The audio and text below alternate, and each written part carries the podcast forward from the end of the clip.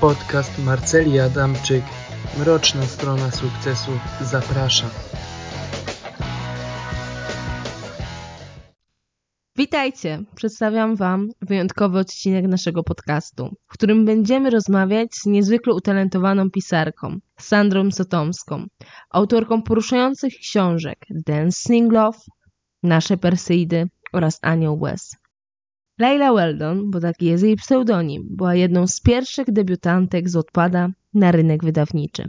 Leila Weldon to autorka, której pisarski talent porusza serca czytelników, a z każdą kolejną powieścią otwiera przed nami nowe wymiary wyobraźni. Dancing Love przeniesie Was w taneczny rytm miłości i pasji, podczas gdy Anioł Łez zanurzy Was w świat emocji, gdzie każda strona to kropla prawdziwej ludzkiej historii. A nasze Perseidy przyciągną nas piękną okładką, a z jeszcze piękniejszą treścią o trudnościach, chorobie i konstelacjach gwiazd. Dziś spotykamy się z Leilą Weldon, by odkryć tajemnice jej literackiego świata, poznać inspiracje, które kierują jej piórem oraz zagłębić się w procesy wydawnicze. Przygotujcie się na podróż przez światy wykreowane przez tą niezwykłą autorkę, gdzie taniec, śpiew i miłość układają się w harmonijną opowieść o ludzkich doświadczeniach. Nie przedłużając, zapraszam Was do tego wyjątkowego odcinka z Sandrą Sotomską, gdzie słowa staną się mostem między rzeczywistością a magią literatury. Hej Sandro, miło Cześć. mi Cię powitać w dzisiejszym odcinku podcastu. Sandra pracuje pod pseudonimem Laila Weldon, wydaje książki, yy, masz na swoim koncie już kilka pozycji i ja jestem bardzo ciekawa, jak się czułaś przed wydaniem swojej pierwszej książki. Jakie, jak to w ogóle wspominasz, jakie to były emocje? Cześć wszystkim. E, Wydałam swój debiut parę lat temu i jak wysyłałam książkę do wydawnictwa, to szczerze mówiąc, po pierwsze nawet nie, znaczy to, to był mój pomysł, tylko był to pomysł moich, moich, moich czytelników oraz mojego, mojego byłego chłopaka już w tej chwili, więc jakby ja nie myślałam, że wydam kiedykolwiek cokolwiek, e, więc jakby byłam, byłam w szoku, kiedy się okazało, że wydawnictwo jest chętne wydać moją książkę. I właściwie do momentu, kiedy ją trzymałam w rękach, to, to było dla mnie takie nierealne, ale czułam ekscytację. Czyli takie pozytywne raczej emocje. Czy też miałaś takie obawy, strach, że jednak o, może coś nie wyjdzie, bo jednak byłaś jedną z pierwszych autorek, co też wydawała tutaj książki z Wattpada na właśnie, no normalnie do rynku wydawniczego. To był duży przeskok. Nie, nie miałaś żadnych obaw odnośnie przyjęcia tej książki? Nie, ponieważ po pierwsze wtedy byłam o wiele młodsza, po drugie nie bardzo jakby żyłam, znaczy nie byłam w świecie książkowym, także się nawet nie orientowałam, jeżeli chodzi o recenzję i w ogóle. Także, już, także skupiałam się tylko i wyłącznie na tym, że wydaję. Nie myślałam o tym, to będzie później, w sensie, że, że potem będą recenzje, będą opinie, jak to wszystko zostanie przyjęte, tym bardziej, że, że sama książka na odpadzie była przyjęta dobrze i raczej z tego, co ja się orientuję, to nie było zbyt wielu hejterów albo krytyków, bo są dwie różne kwestie, więc y, jakby nie myślałam o tym. Czyli dopiero to do ciebie przysz, przyszło po tym, jak wydałaś tą książkę, jak już ona była na rynku.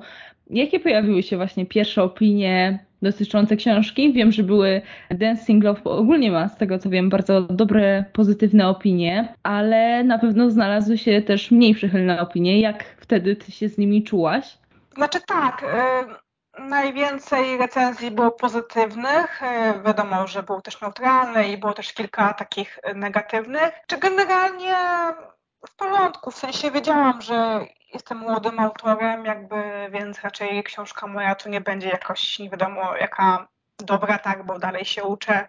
Nawet teraz, prawda, dalej pracuję nad swoim pisaniem, więc wiedziałam, że książka się też nie spodoba wszystkim, bo każdy czytelnik y, lubi różne rzeczy, lubi różne motywy i ogólnie jak się wątki prowadzi.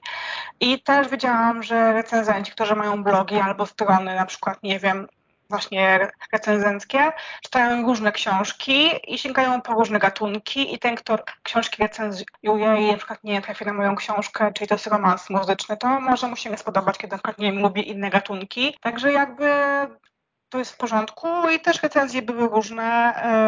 No niektóre wątki się ludziom nie podobały i też jakby rozumiem. Tym bardziej, że na przykład latach na przykład, e, w tej chwili, kiedy sobie tam te recenzje negatywne, te stare, to jakby jeszcze bardziej je rozumiem, bo wtedy byłam o wiele młodsza, jakby nie brałam tych rzeczy pod uwagę, tych kwestii. Innymi chodzi, jeżeli chodzi na przykład o, o pewne wątki, to w tej chwili jakby już to jakby rozumiem bardziej, czemu te osoby napisały tak, a nie inaczej.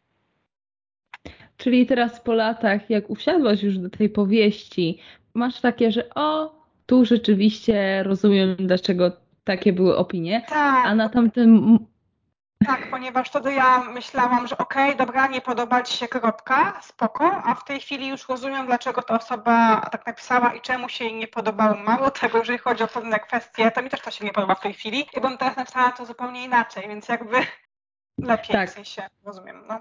Tak, lepiej, lepiej. Ale wydaje mi się, że właśnie wielu początkujących e, pisarzy ma taki problem, że jak czyta te swoje mm, pierwsze powieści, to jest o wow, jak fajnie, a z czasem im więcej pisze, im więcej powieści też wydaje, podchodzi bardziej refleksyjnie do tych powieści, czyli tak jak ty teraz mówisz, no zrobiłabyś pewnie dużo wątków inaczej. Co na przykład by było takim wątkiem, co byś zmieniła i całkowicie przekształciła?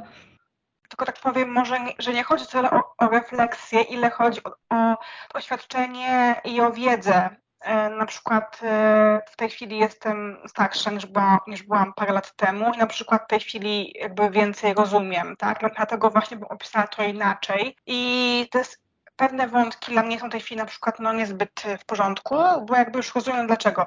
A co bym zmieniła? Bym zmieniła na przykład e, na przykład sposób prowadzenia problemu y, Liwii, jeżeli chodzi o alkohol, bo Liwia Liwia w pierwszym tomie z powodu swoich problemów, nie chcę mówić jakich, bo to spoilery są, ale generalnie z powodu problemów, e, sięga często po alkohol i widzą to jej przyjaciele, najbliżsi jej widzą, tak, między innymi jej, jej, jej, jej przyjaciółka Katy, która widzi, że Liwia przegina, przesadza i moim zamysłem było ukazanie e, uciekania właśnie w używki przed e, bólem, zamanym sercem. I w tej chwili bym opisała to lepiej, ponieważ parę lat temu, czytałam recenzję, to niektóre osoby uważały, że jakby ja nie widzę problemu, albo że Livia jest alkoholiczką i nikt nie ma z tym problemu i jakby w sensie, że że jakby, że ja jakby daję przykład y, jako Livia, że to jest w porządku. Y, wydaje mi się, że sporo osób zrozumiało, że tak nie jest, ale w tej chwili bym opisała to jeszcze lepiej, bym podkreśliła to subtelny, jakiś jeszcze inny sposób, że to, co Livia robi, to jest złe, że owszem, tak, są takie osoby, które mają ten problem albo szukają ucieczki od bólu w ten sposób, w używki na przykład wpadają i tylko, że to nie jest jakby okej. Okay. I bym to właśnie opisała z jednej strony jeszcze, bo była taka scena w książce na przykład, że Katy mówi wprost, tak, Livi, że no słuchaj, nie możesz pić, to już jest za dużo, ty przesadasz, przeginasz, tak? I tego było za mało. Tych scen yy, według mnie w tej chwili było za mało. Jakby już teraz to rozumiem. To jest, wydaje mi się, że troszeczkę takie, mm, no z biegiem czasu różnie człowiek patrzy na to, co napisał i to jest bardzo, y, jesteś też starsza, co jest chyba najważniejszym aspektem i masz dużo większy warsztat pisarski i według mnie to robi tutaj największą różnicę i bardzo dobrze jest zauważać takie rzeczy.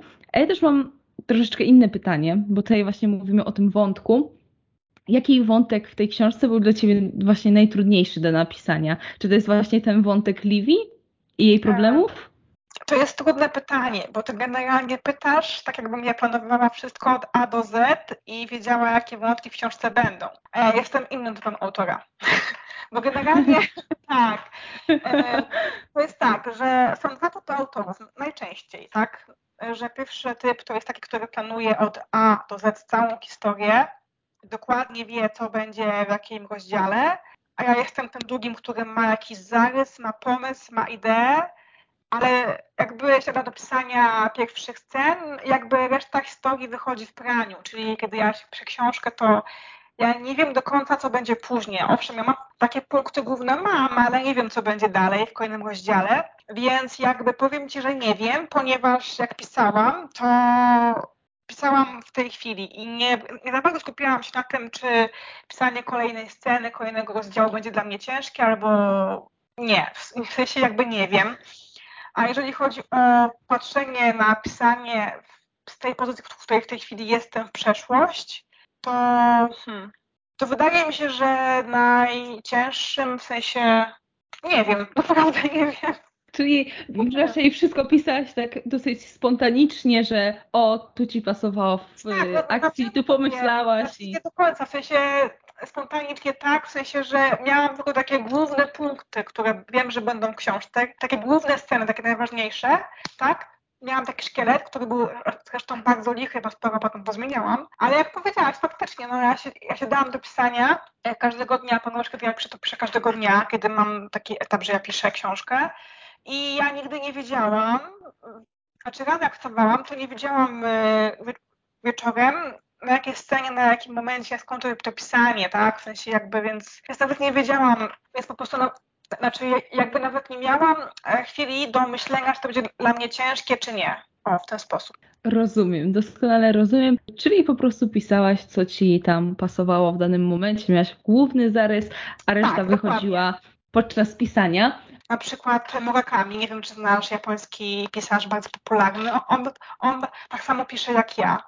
I kiedy właśnie powiedział w wywiadzie, że gdybym znał zakończenie swojej historii, to bym jej nie pisał, bo po co? Nie ma w tym sensu, nie ma tej przygody. Tak samo też przez Stephen King na przykład, tak, mistrz horrorów, on też, on też ma zarys historii, ale on nie wie, co będzie później paręnaście razy, bo także miał pomysł na książkę cieniutką, albo jakąś krótką, albo zupełnie innym wątkiem, a kończył nagle z jakimś wielkim tomiszczem o czymś zupełnie kompletnie innym i tego się nie da, bo to jest w twojej głowie, tak? W sensie Autor ma wpływ na wiele rzeczy, między innymi na swój styl pisania, tak, na swój warsztat, na to, czy pisze każdego dnia, czyli czy jest, prawda, um, czy jakby, jak się to nazywa, czekaj, mam to na końcu języka, no wiesz, czy jest systematyczny, o tak, dokładnie o to mi chodziło, e, czy jest, czy, czy jest systematyczny, tak, czy jakby, no bo pisanie samo w sobie jest mega ciężkie, żeby, żeby powieść skończyć pisać, to trzeba naprawdę być, e, jakby się, się sobie zaprzeć, to na to osoba ma wpływ, pisarz, tak, jeżeli chodzi o to, czy e, planuje swoją książkę, no już nie do końca. Na przykład ktoś, kto planuje swoją książkę od A do Z, jak Bonda na przykład, bo tak właśnie Bonda ma, Katarzyna Bonda, autorka, że ona musi najpierw swoją książkę planować dokładnie od A do Z, każdy rozdział ona streszcza i dopiero potem, kiedy, kiedy już ma wszystko zaplanowane, pisze książkę. Tak? Jeżeli byś powiedziała jej, żeby słuchaj, mm, Kasiu, napisz y, książkę od tak, w sensie masz tylko zarys, sieć i pisz to ona by ci powiedziała, że, że po prostu na głowę upadłaś. Ja to samo teraz powiem ci ja, że ja nie mogę tak, po prostu jakby ja nie jestem w stanie książki cię zaplanować od A do Z, jakby moja wyobraźnia działa inaczej, w ten sposób. Po prostu wszystko wychodzi tak, w miarę pisania. Tak. Mam wrażenie, że to tak w miarę życia. Jak żyjesz, to po prostu wychodzi, no różne historie wychodzą i tak mam wrażenie znaczy, takie...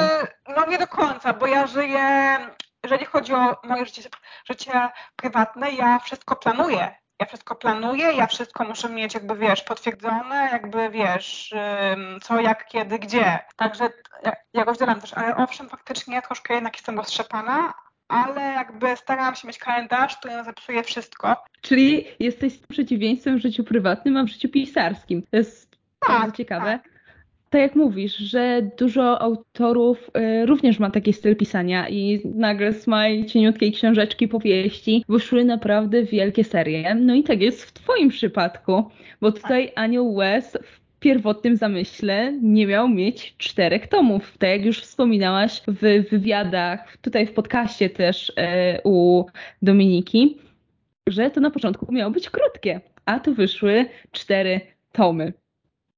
Tak, dokładnie, dokładnie. W sensie, że jakby pierwsza wersja tej książki, bo ja, którą pisałam od, od liceum przez kilka lat, to ona miała niecałe 400 stron, cała historia tak, którą napisałam. A później, kiedy wydawnictwo okazało się, że jest zainteresowanie, żeby tą historię wydać, ja uznałam, że no okej, okay, fajnie, tylko że ja napisałam tą książkę parę lat temu, jak byłam jeszcze w szkole średniej i w tej chwili, jak ją czytam, to, no to nie, muszę ją ona potrzebuje przepisania. No to oni powiedzieli, że w porządku, więc e, ją przepisywała. No i tak się ją przepisywałam, że powstały z tego cztery tomy.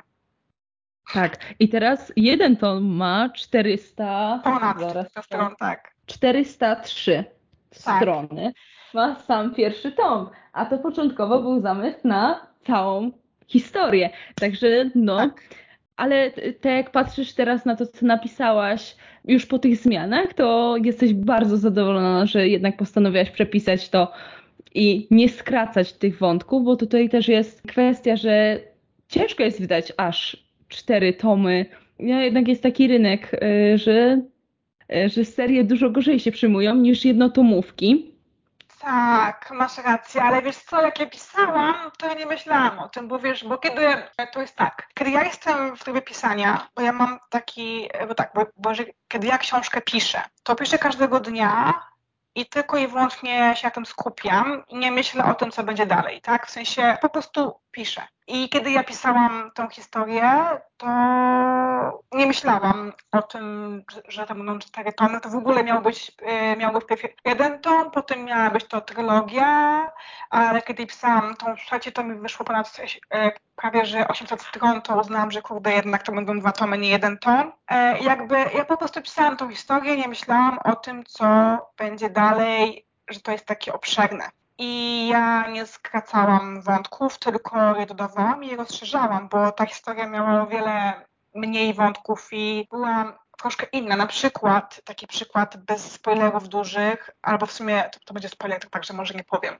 Jednak nie powiem, okej. Okay. Ale generalnie dużo wątków jest nowych. Niektórych postaci na przykład w ogóle nie było w pierwszej wersji. Na przykład nie było Edmunda, nie było Chloe na przykład w pierwszej wersji e, książki, tak? I to było rozbudowane.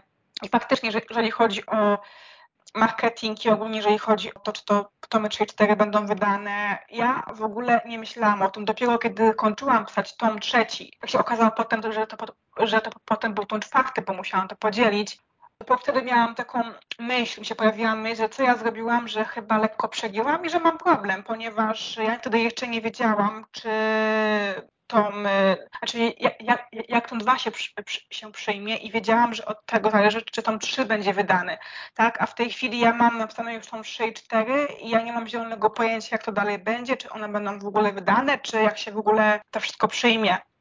Więc jakby znowu wiesz, powstrzymanie swojej wyobraźni i prostu, bo ci bohaterowie, oni żyją w głowie, kiedy ja tworzę, wiesz? W sensie jakby to oni tworzą historię, ja się zawsze śmieję, kiedy mam pytanie, na przykład nie wiem, czemu zrobiłaś takie, a nie inaczej, to ja po prostu mówię, że to oni taką historię sobie opisali swoi, bo, znaczy ci bohaterowie, tak? Ja tylko spisałam tą historię i to oni jakby żyją w mojej wyobraźni. Kiedy ja piszę jakąś scenę, to ja ją widzę, jakbym oglądała film, prawda? Ja to wszystko opisuję, jak to oni kreują, tworzą, jak oni działają. I ja nie myślę tak, że to będzie, nie wiem, zbyt długie, albo że kolejny wątek tam jest nowy, mm, więc jakby się o tym nie myśli. Dopiero później, jak w tej chwili sobie myślę, że kurde, to był normalnie strzał w kolano.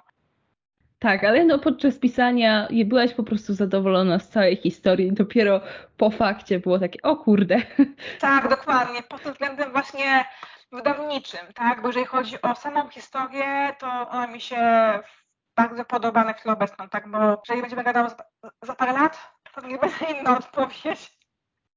To, ale to chyba jakbym gadała z każdym tutaj pisarzem, to by powiedział to samo, ale z tego co wiem, również tancerze mają takie uprzedzenia do swoich dawnych występów, także to chyba jest takie tak. dosyć normalne w artystycznym świecie, ale według mnie każdy ma gdzieś tam, jak szkoli swój warsztat, to po jakimś czasie te pierwsze dzieła wydają się takie, o, to mogłam zrobić lepiej. Dokładnie tak. A ja jeszcze mam takie pytanie, teraz trochę przejdę do tutaj e, Dancing Love, bo twoje pierwsze książki, twoja pierwsza właśnie, pierwszy tom Dancing Love został jednym z, nie wiem czy na pierwszym czy na drugim miejscu w przedsprzedaży w Empiku. Był bestsellerem, no.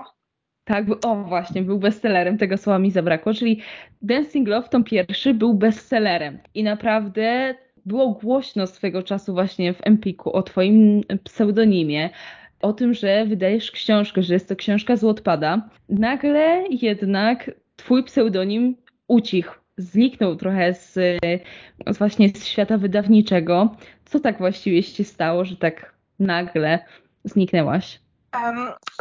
to znaczy, wydałam tą pierwszy, a potem wydałam tą drugi rok później, w 2018 w lipcu i potem zaczęłam chorować na, depresję. W sensie, znaczy, moja choroba się rozwijała wiele miesięcy, zanim znikłam w ogóle z, z internetu, ale w 2018, tak w sierpniu, mniej więcej we wrześniu, zaczęło mi się bardzo pogarszać.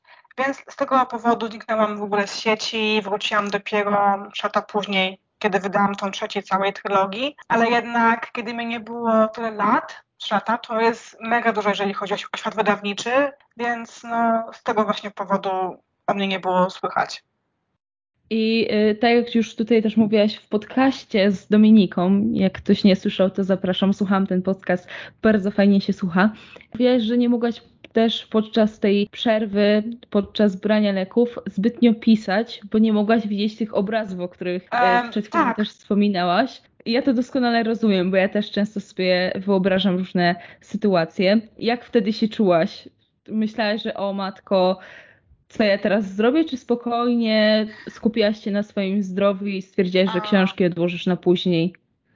Nie, nie, nie, nie. Wiesz co, bo w depresji się myśli zupełnie inaczej niż, niż kiedy się jest zdrowym. Po pierwsze, ja byłam w takim stanie choroby, że musiałam brać już leki, e, bo bez nich nie mogłam w ogóle funkcjonować i miałam wybór, że albo nie jestem w stanie funkcjonować, bo zbyt cierpię, a w takim stanie nic nie sprawiało mi przyjemności. Szczerze mówiąc, ja nie byłam w stanie w ogóle nic robić, bo zbyt, jakby czułam zbyt dużą agonię psychiczną, albo branie leków i czułam się, nie czułam nic. Na lekach dosłownie nie czułam nic i widziałam tylko biel w głowie w ogóle nic. Czyli jakby ja nie myślałam o tym, co będzie dzień później, co będzie za dwa dni, co będzie za tydzień. Nie, nic, nic, nic nie było dla mnie przyjemne, żadne pisanie czy czytanie, nic. I miałam takie nieraz myśli, że czułam frustrację, ponieważ popisałam umowę na wydanie tomu, tomu 3 Dancing Love i miałam go napisać tą książkę.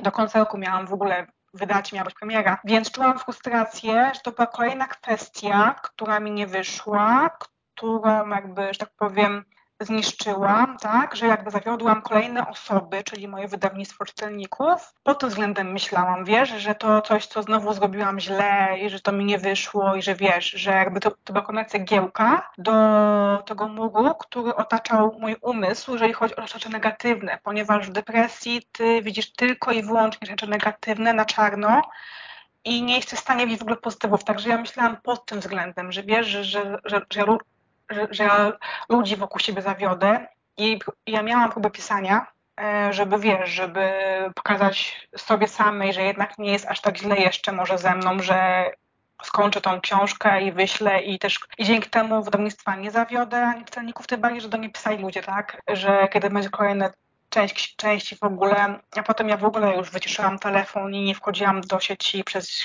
wiele, wiele miesięcy, lat potem, tak, właśnie po tym, że miałam te wiadomości, maile i tylko, że jak mówię, każda moja próba się kończyła jeszcze większą frustracją i w ogóle jeszcze mi się bardziej polepszało, bo ja nie byłam w stanie jednego zdania skleić, więc już potem odpuściłam pisanie, dopóki jakby nie, mi się nie polepszyło.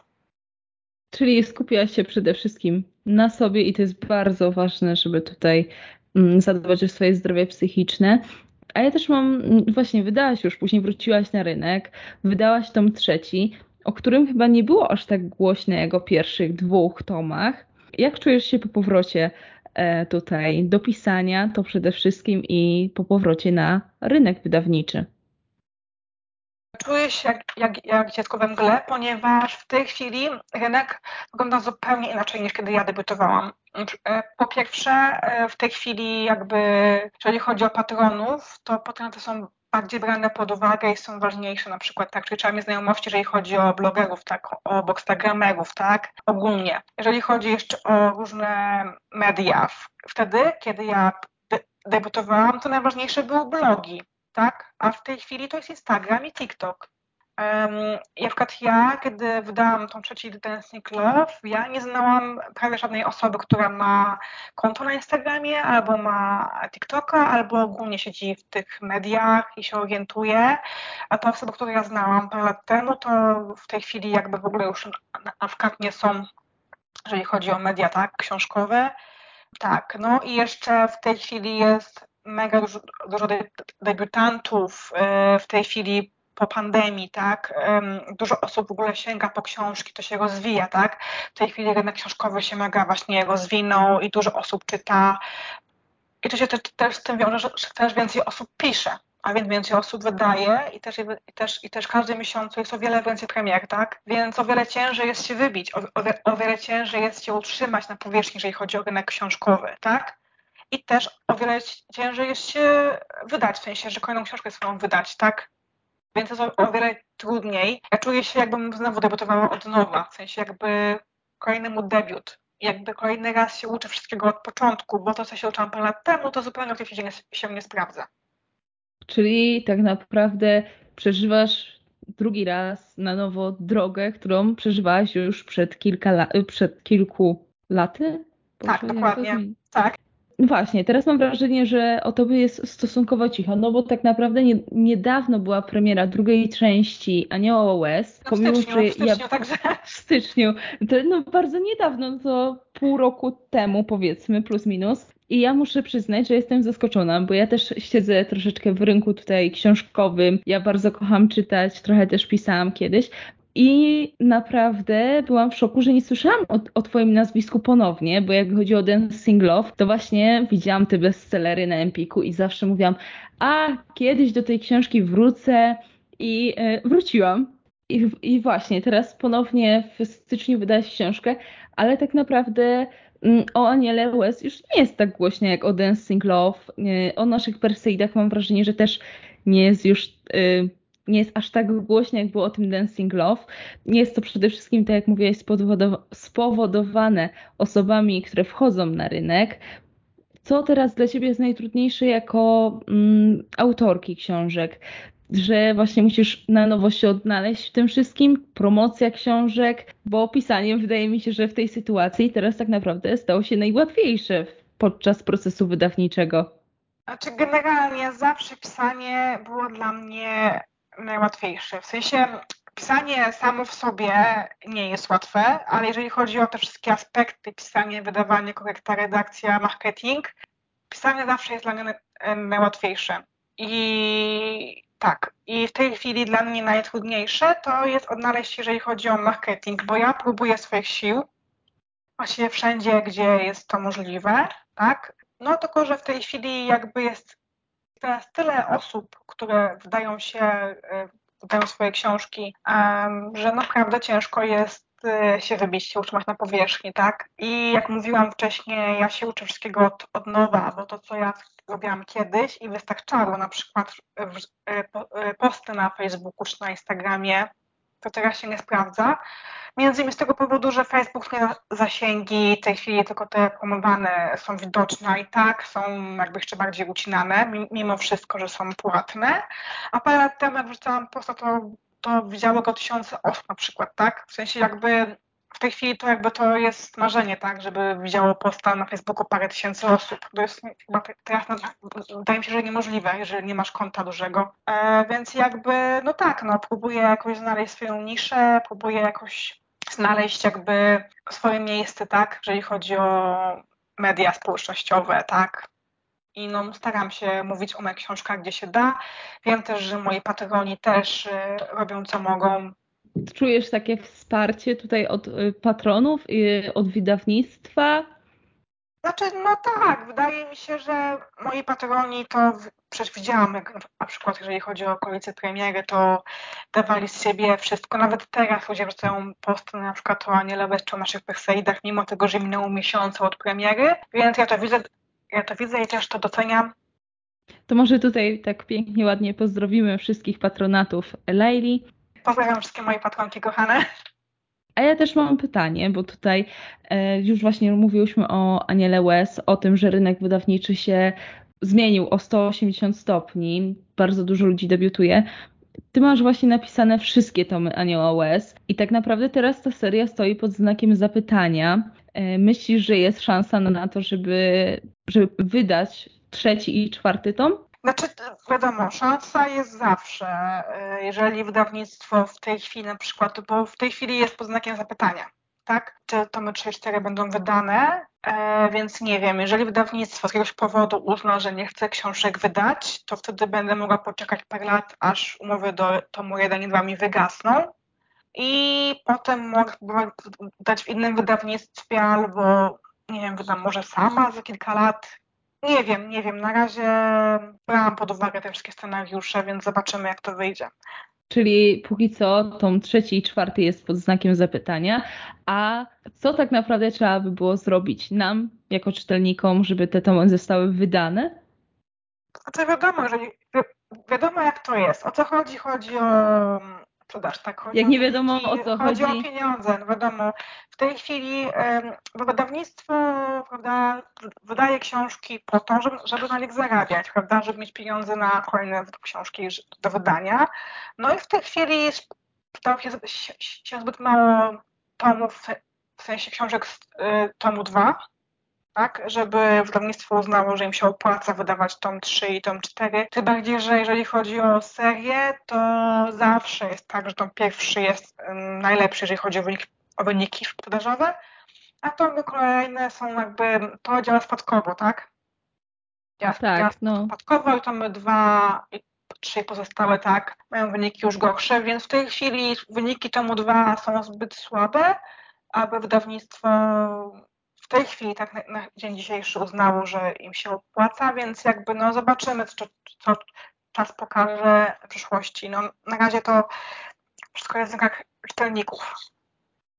W rękach czytelników, czyli czytelnicy tutaj zapraszamy do, na stronę Empika, na stronę wydawnictwa zakupić. Bardzo polecam. Czytałam już czytałam też na Wattpadzie swego czasu e, Twoje książki, także bardzo polecam tutaj książki autorstwa Leili.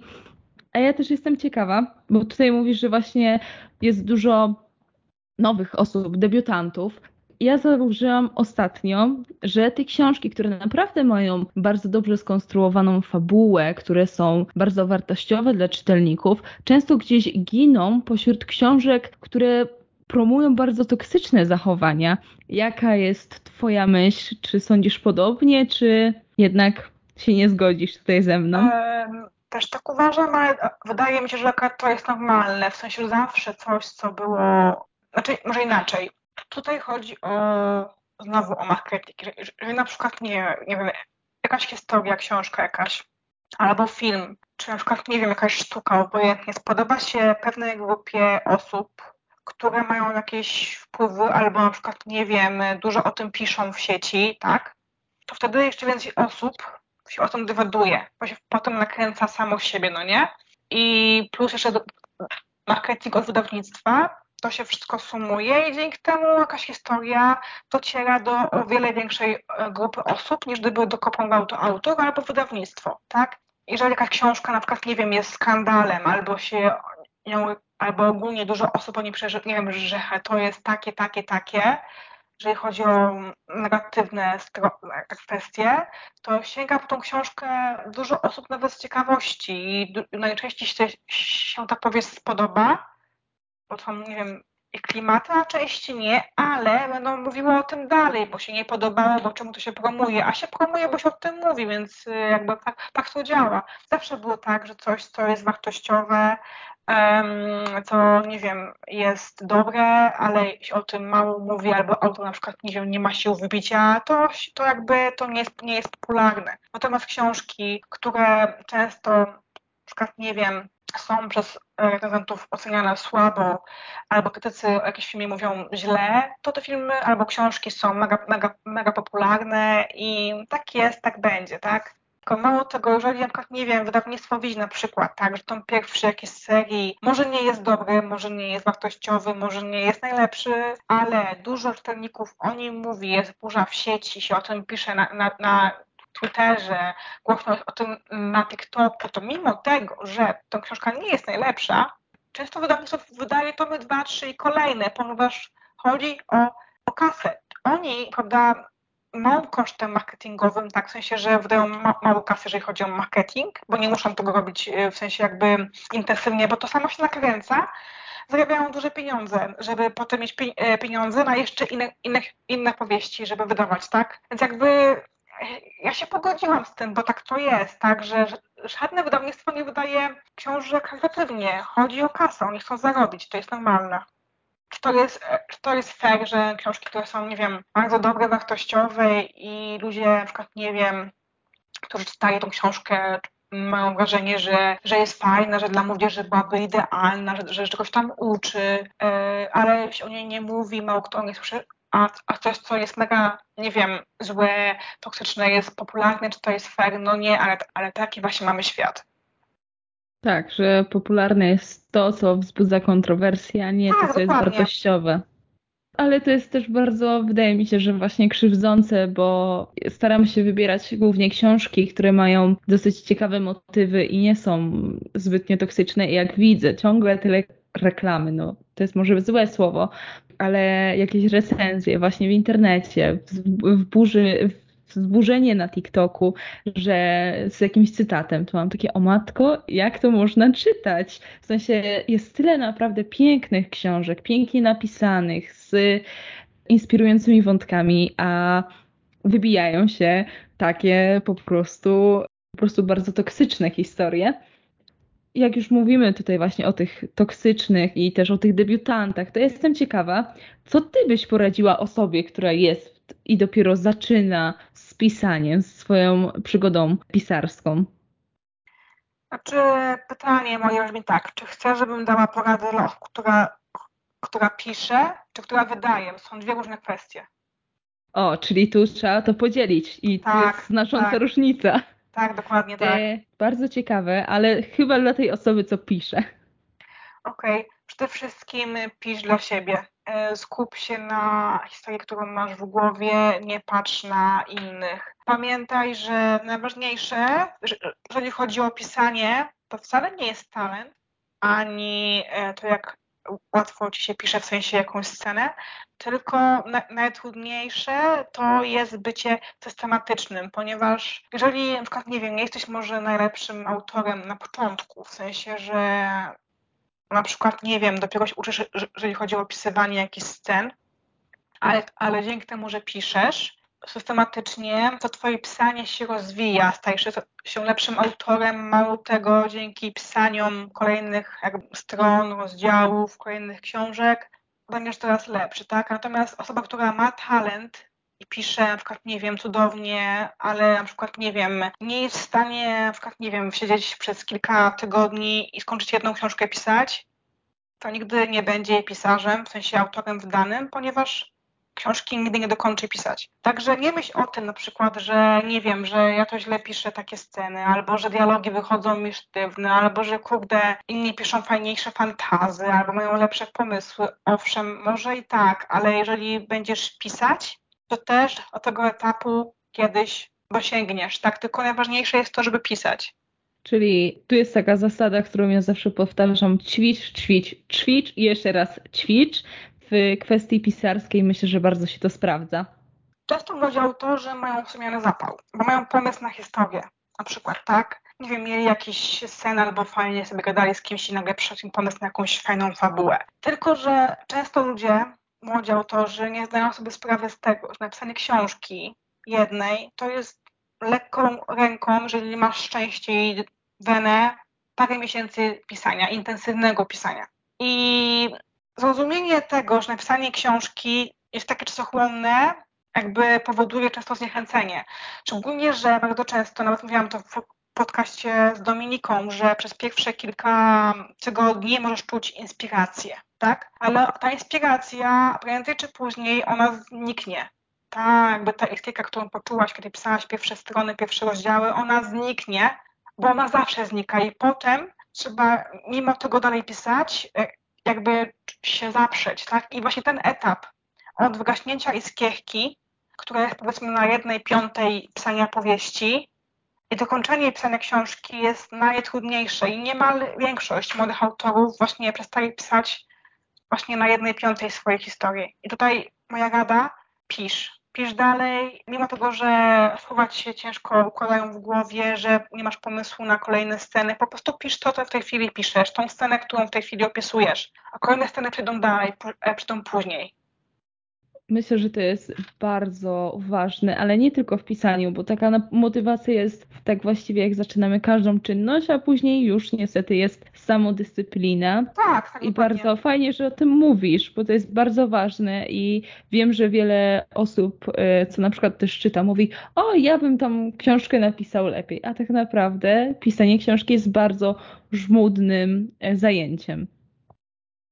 Tak, dokładnie, więc jakby no, mówię, mieć pomysł, mieć wyobraźnię, mieć e, nawet jeżeli chodzi o styl pisania, w sensie, że mieć lekkie pióro, to jest tylko początek, to jest tylko właściwie, to jest nic. Najtrudniejsze to właśnie jest wyrobić so, właśnie w sobie systematyczność i mieć dyscyplinę, jeżeli chodzi o pisanie, bo nawet osoba, która ma najlepiej, nie wiem, w sensie, która pisze cudownie, ale jakby nie jest w stanie dokończyć historii pisać, bo ciągle się jakby rozprasza albo jakby nie ma tego uporu, no to niestety, no ale tej książki, którą ma w głowie, która jest naprawdę bestsellerem przyszłym, ale ona jej nie dokończy nigdy. Tak, bo to będzie takie, a, zaczęłam, ale już mi się skończyła. Ja często też widziałam nie mam weny, dlatego nie piszę. A tak naprawdę tu nie chodzi o wenę, a o ten upór.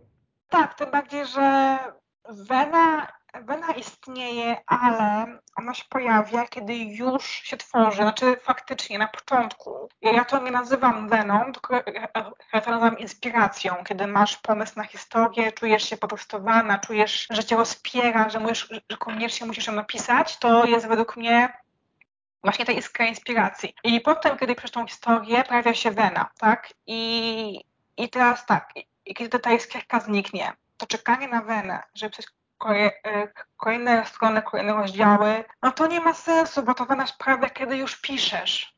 Ona mega rzadko się pojawia, kiedy sobie siedzisz na kanapie i oglądasz telewizję. Trzeba pisać. Im dłużej się pisze, tym wydaje mi się, że większa ta wena po pewnym czasie przychodzi.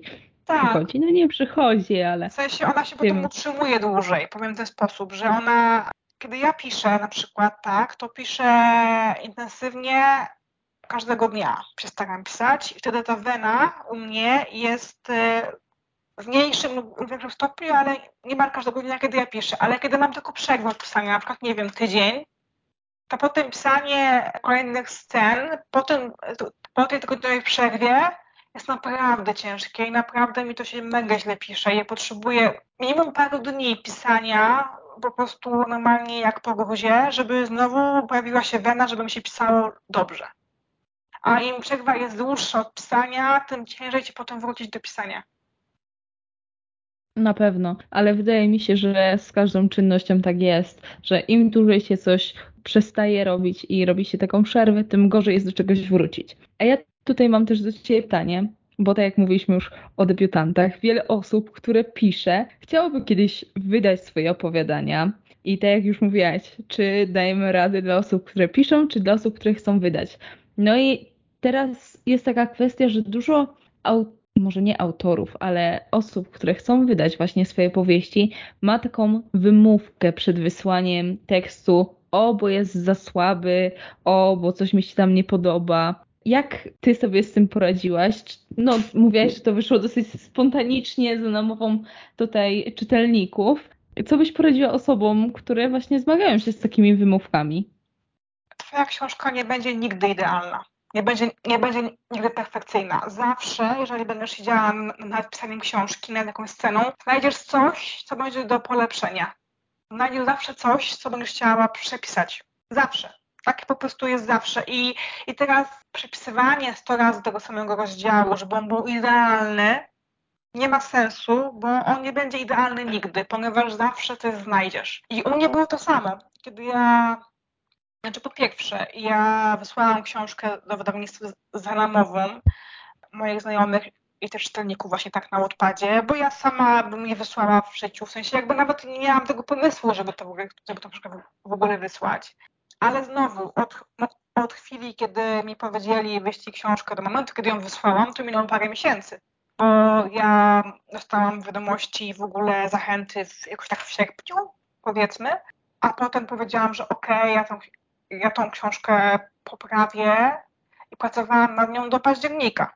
dokładnie do ostatniego października, ponieważ 1 listopada wysłałam książkę, ale wysłałam ją tylko i wyłącznie dlatego, że mój były powiedział w końcu pewnego dnia, widział, że ja ją przypisuję ponownie, zamknij to, zapisz plik i wysyłaj teraz.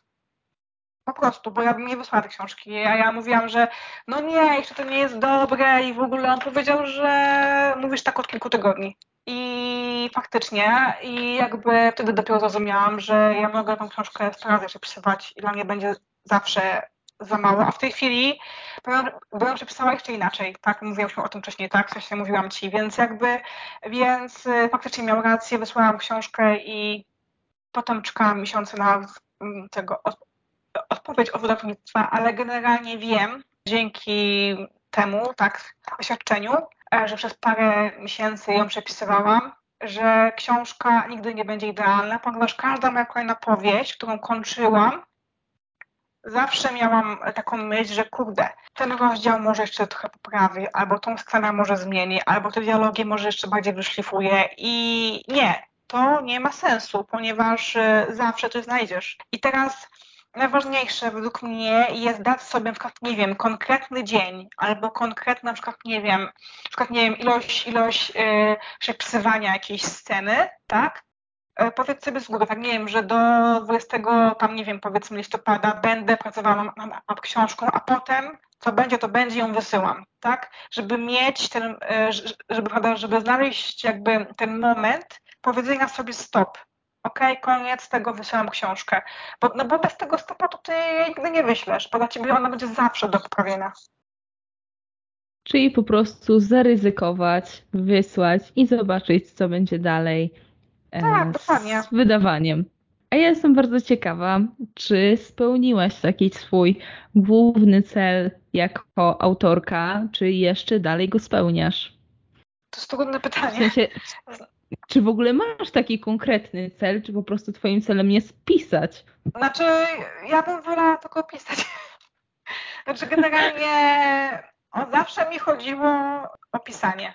Tak, nie myślałam nigdy, że będę wydawała. Dopiero od kilku lat pojawiła mi się myśl, że bym chciała kiedyś, kiedyś bym chciała być taką pisarką, że tylko piszę, nie musi pracować zawodowo w inny sposób. Więc jakby mój cel w tej chwili jest taki, żeby dobyć, żeby dożyć i żeby być w tym momencie e, mojego życia za dekadę albo dwie dekady, tam powiedzmy, nie wiem, tak, że wydałam już paręnaście książek i że dalej je wydaję, dalej piszę i że mogę tylko i wyłącznie pisać. Bo ja to kocham, to jest moja pasja i jakby po prostu to kocham, tak? Ale znowu, jeżeli chodzi o pod względem właśnie e, marketingu i całego e, tego, tego wydawania to jest mega ciężkie, także nie wiem, czy to mi się uda, bo jeżeli chodzi o samo pisanie książek, nie mam z tym problemu, ale jakby dalej się uczę, jeżeli chodzi o promowanie mojej twórczości, tak?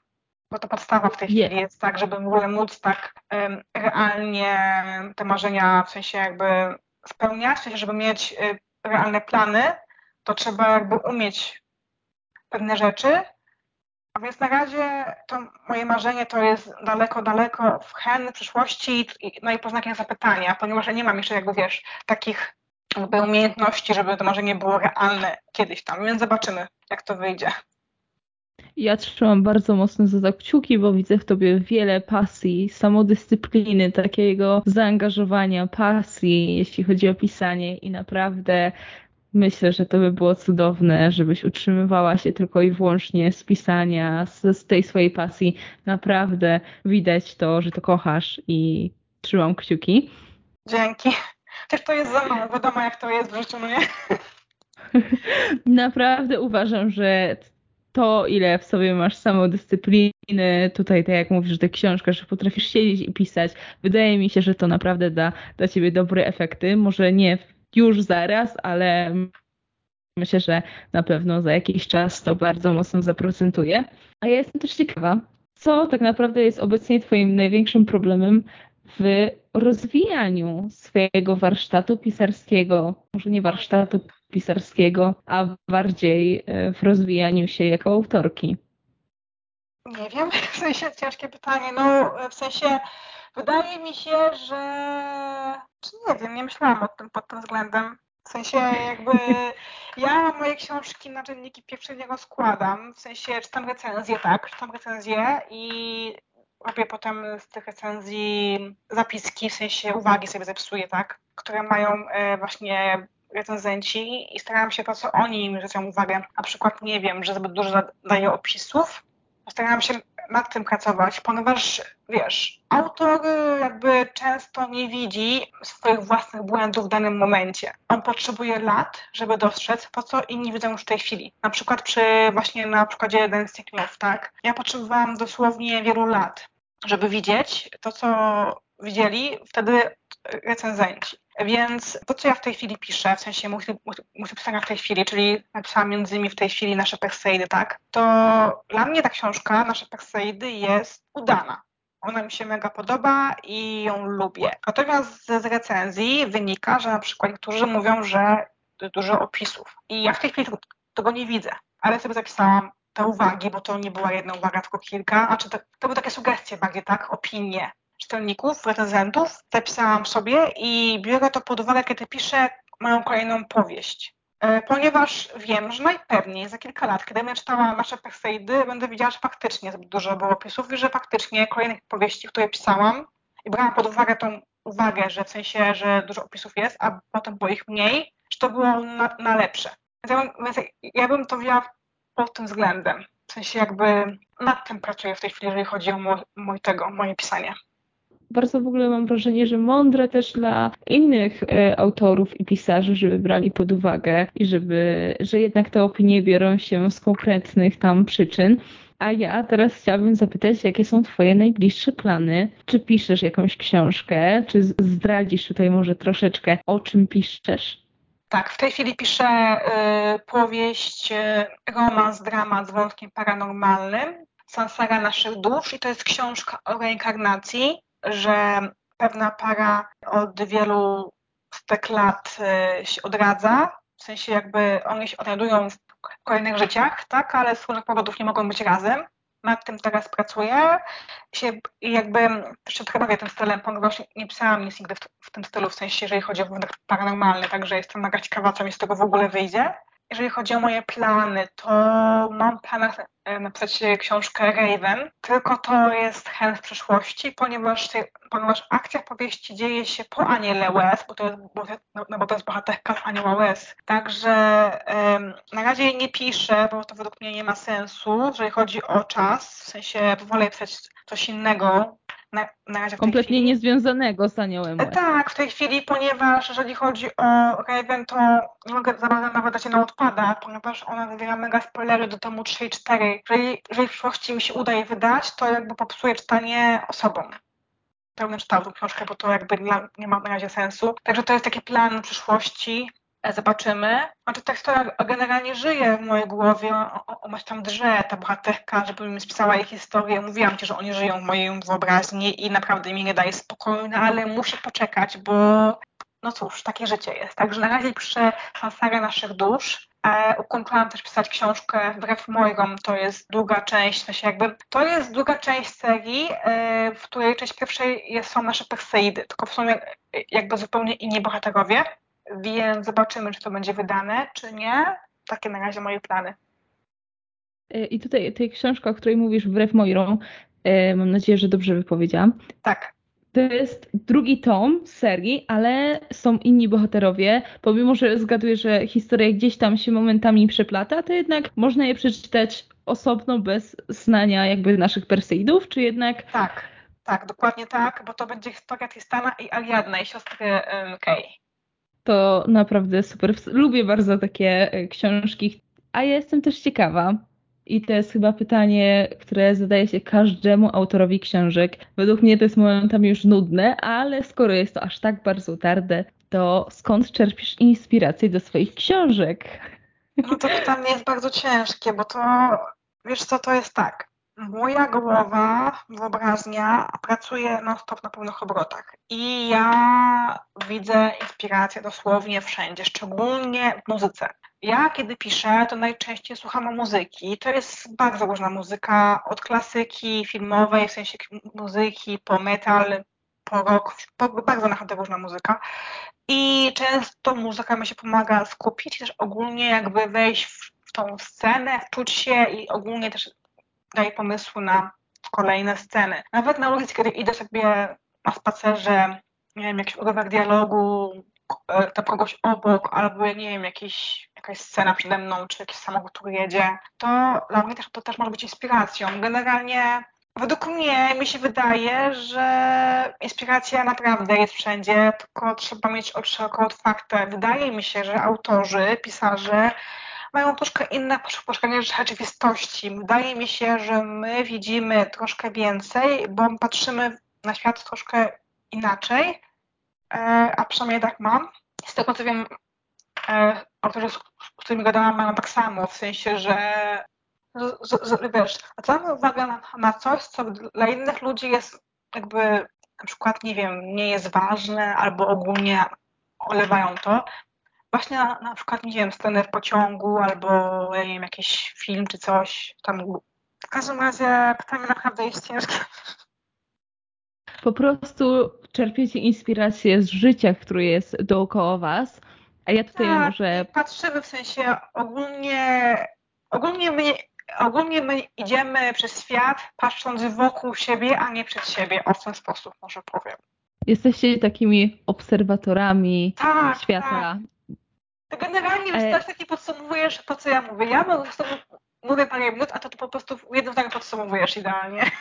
A ja tutaj jeszcze chciałam dodać w ogóle taką ciekawostkę. Ostatnio byłam w Wielkiej Brytanii, byłam w mieście Exeter i tam w jednym z pubów siedział, siedział Dickens i siedząc, popijając tam różne trunki, siedząc przy kominku, obserwował cały ten pub miało takie idealne miejsce, z którego było właśnie widać cały pub, obserwował ludzi i obserwując ich zachowanie, właśnie słysząc różne rozmowy, tak tworzyły się postaci do jego powieści. Według mnie to jest niesamowite i miałam przyjemność właśnie siedzieć w tym miejscu i zauważyłam to, że naprawdę widać cały bar, widać co ludzie robią, co ludzie mówią i to jest chyba idealne podsumowanie każdego autora, że jest takim tak. obserwatorem. Dokładnie tak, ja, ja mam podobnie. Oczywiście nie jestem w barze i tam nie siedzę cały czas w jednym miejscu, ale generalnie naprawdę, kiedy jestem w jakimś miejscu publicznie, w, nie wiem, w kinie, czy nie wiem, na zakupach, czy nie wiem, w klubie,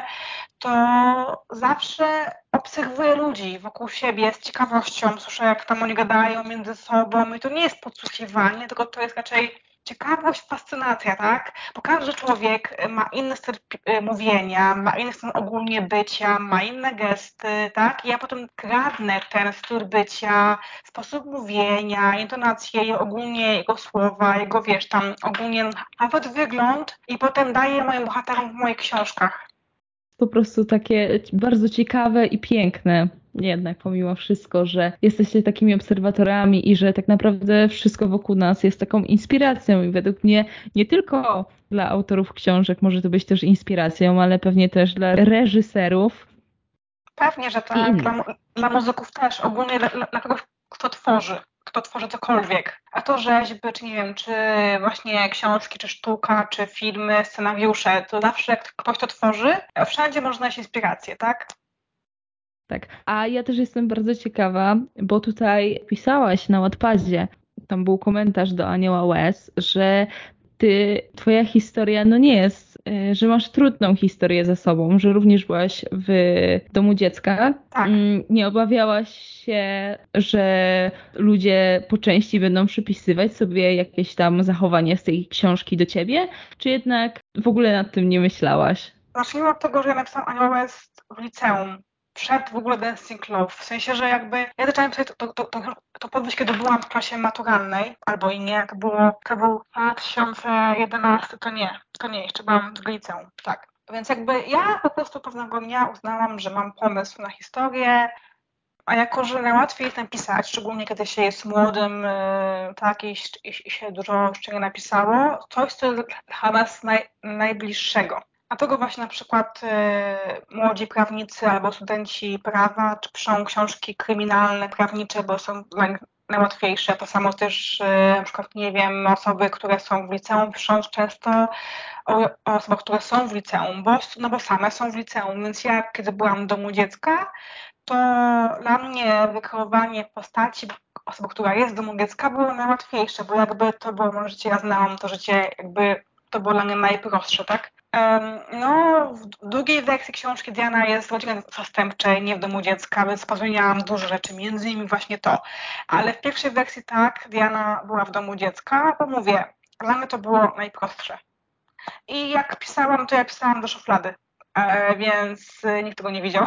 A potem odkryłam homikuj.pl i tam rzucałam swoje książki na homikuj.pl, ponieważ gdy nie umiałam blogów, blogów tam jakby ogarnąć, więc rzucałam książki na chomika i tam ludzie je pobierali, czytali, komentowali i ja tam byłam zupełnie anonimowa, także ludzie nie wiedzieli, że, że, że jakby też jestem, tak, w sensie, bo, no bo mnie nie znali, tak. I dopiero ponad później odkryłam odpada i tam właśnie już potem rzuciłam książkę na odpada, to już napisałam.